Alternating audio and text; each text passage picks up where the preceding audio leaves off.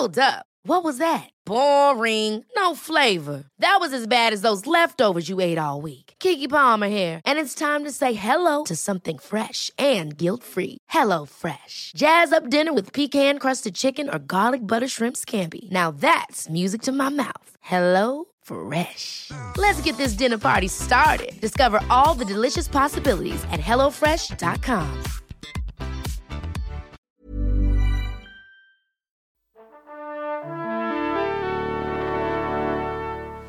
Bonjour. C'est moi Orson Welles. J'aime pas trop les voleurs et les fils de pute. Salut, c'est Nos Ciné, votre rendez-vous avec le cinéma qui se décline pendant toute cette période des fêtes en version spéciale. Chacun leur tour, les éminents membres de notre équipe passent en solo pour défendre un film ou une série sortie cette année, injustement oublié par notre émission. On a pensé à tous ces sous que vous venez de recevoir avec le Père Noël et qu'il va falloir dépenser judicieusement. Aujourd'hui, c'est mon camarade Julien Dupuis qui s'y colle. Salut Julien. Bonjour. Et c'est parti. Monde de merde. Pourquoi il a dit ça? C'est ce que je veux savoir. Alors Julien, ta sélection à toi, c'est alors ça c'est le titre français. Vampire en toute intimité, je vais dire le titre original qui est quand même vachement mieux. What We Do in the Shadows, Ouais. c'est quand même un peu plus classe. De Taika Waititi et Jemaine Clément. Qu'est-ce que c'est Vampire en toute intimité? Alors c'est un film qui est sorti malheureusement que, uniquement en e-cinéma, c'est-à-dire en VOD, hein, Ouais. euh, en octobre dernier, qui devrait sortir en DVD, en Blu-ray euh, fin janvier, début février, je crois. Euh, et c'est un documentaire, hein, c'est-à-dire que c'est comme Spinal Tap. Voilà, c'est c'est un, c'est une œuvre de fiction racontée sous l'angle documentaire. Et là, en l'occurrence, bah, il s'agit de suivre euh, le, quotidien euh, d'un quatuor de, vampires qui cohabitent dans un petit appartement un peu miteux, une maison euh, un peu miteuse autour de Wellington, donc en Nouvelle-Zélande, qui sont retrouvés un peu là, perdus au bout du monde, et, avec tout leur passif et les siècles et siècles de vie qu'ils ont, qu'ils ont vécu derrière eux. Alors dit comme ça, ça a l'air assez sérieux, assez grave, etc. Mais c'est une comédie, c'est extrêmement drôle. Et ce qui m'a plu énormément personnellement, c'est que euh, c'est le top de la comédie. C'est-à-dire que, euh, je veux dire par là qu'il y, y, a un cadre qui est extrêmement travaillé, il y a des vrais personnages. C'est un film qui a été très très écrit euh, en amont. c'est aussi un film qui a été travaillé visuellement, c'est-à-dire que la lumière est plutôt belle, tous les plateaux ont été prééclairés.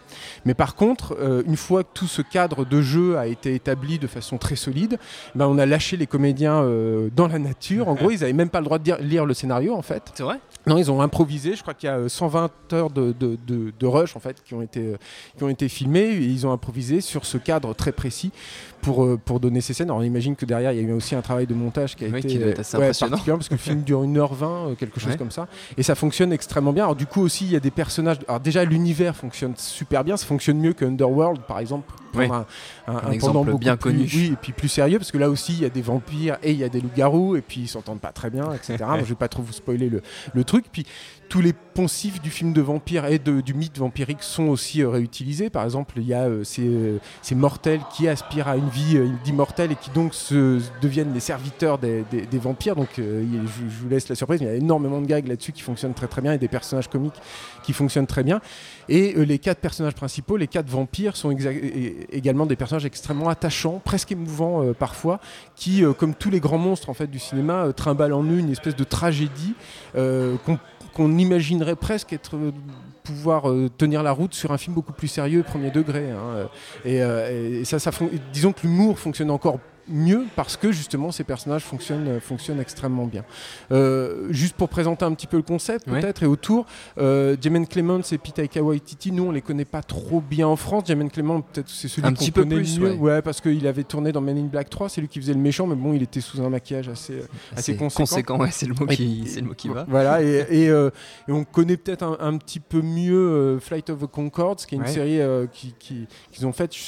Même pas sûr que ça ait été diffusé vraiment en France, mais enfin en tout Mais cas, ça, en tout cas, ça a connu une certaine bien, aura voilà. en France. Voilà. Euh, Pas forcément légalement, mais autour de ça. Et, et, euh, mais par contre, sont vrais, des vrais stars en Nouvelle-Zélande. Euh, ils commencent à être très très connus aussi aux États-Unis. D'ailleurs, Taika Waititi devrait réaliser euh, le troisième Thor pour la Marvel, ce qui est extrêmement étonnant quand on voit What We Do in the. Shadows. voilà. Euh, et voilà. Et moi, je pense que ce film qui est passé un petit peu inaperçu parce qu'il n'a pas bénéficié d'une sortie en salle, et même si euh, le, le- le distributeur a essayé de créer une, une espèce de buzz, parce que la VF a été assurée par Nicolas et Bruno, euh, qui sont réalisateurs, qui, qui Mm. faisaient messages à caractère informatif fait. pour Canal, etc., qui sont des gens talentueux. hein. Donc même s'ils ont fait cet effort-là, c'est passé un peu à la trappe. Il faut dire que cette histoire de, VF est un peu un contresens parce que ce qui fonctionne notamment dans What We Do in the Shadows, c'est le choc entre cet univers qui est complètement euh, fantasmé, fantastique et sur, surnaturel, et puis le, le, le, naturel justement de la présentation, de, de, de l'exploitation de ces personnages, de la façon dont ils cohabitent, dont ils, dont ils interagissent à l'écran, et rajouter une distance supplémentaire avec une VF qui est décalée au-dessus de tout ça, ben, moi je trouve que ça annule un peu, un peu tout ça. Donc c'était un peu illogique en fait là-dedans. Et c'est un film du coup qui a été un petit peu sacrifié, mais je et pense. se priver de la langue en plus néo-zélandaise. Voilà, et puis avec euh, l'accent complètement incroyable, exactement. qui était déjà mis en valeur vachement dans Fight of the Concord. exactement. Puis en plus, d'autant plus que euh, chaque personnage représente un, âge particulier de l'histoire du vampire. Donc c'est-à-dire qu'il y a le vampire un peu originel à Nosferatu de Murnau, mais il y a un vampire qui fait plus penser à, à, Vlad Dracula, quoi, à Vlad Tepes. Il y, a, il, y a un, il y, a un, vampire qui fait plus penser au vampire un peu euh, précieux à la Anne Rice.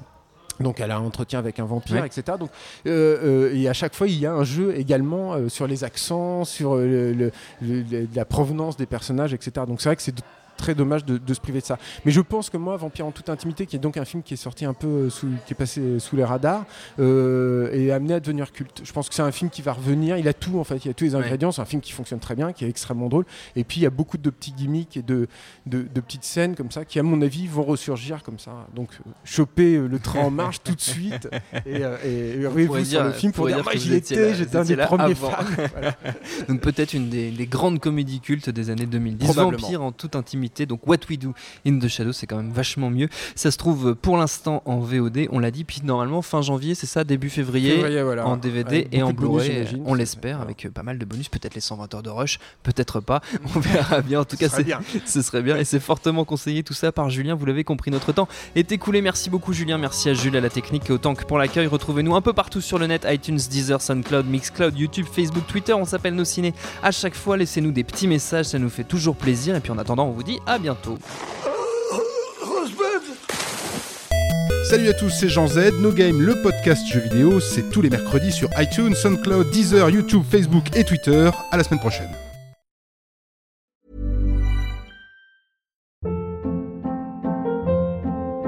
Hold up. What was that? Boring. No flavor. That was as bad as those leftovers you ate all week. Kiki Palmer here, and it's time to say hello to something fresh and guilt-free. Hello Fresh. Jazz up dinner with pecan-crusted chicken or garlic butter shrimp scampi. Now that's music to my mouth. Hello Fresh. Let's get this dinner party started. Discover all the delicious possibilities at hellofresh.com.